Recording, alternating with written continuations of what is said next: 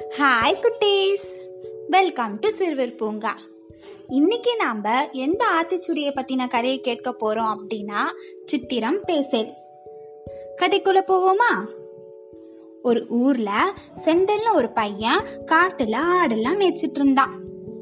அந்த காட்டுல நிறைய சிங்கம் புலி கரடின்னு கொடிய கொடிய மிருகமெல்லாம் இருக்கும்.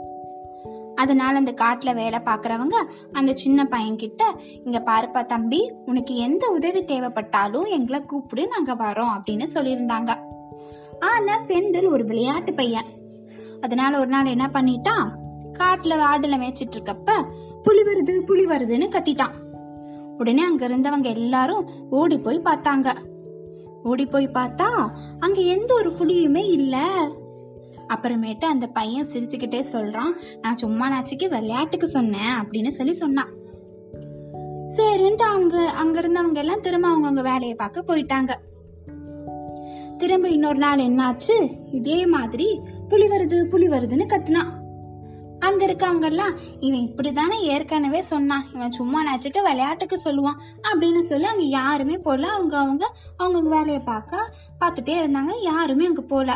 ஆனா நிஜமானுமே அங்க புலி வந்துடுச்சு அந்த புலி வந்து அந்த சின்ன பையனை அடிச்சு சாப்பிட்டுருச்சு. கதை முடிஞ்சது.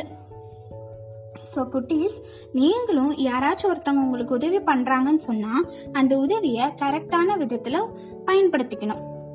இல்லைன்னா அந்த சின்ன பையனுக்கு சின்ன பையன் ஃபஸ்ட்டு பொய் சொன்னனால யாருமே வந்து தேவைப்படுற நேரத்தில் உதவி பண்ணல அந்த மாதிரி தான் நம்மளுக்கும். ஒரு உதவிய நம்ம தப்பா பயன்படுத்திக்கிட்டோம்னா திரும்ப அந்த உதவி நம்மளுக்கு கிடைக்காது.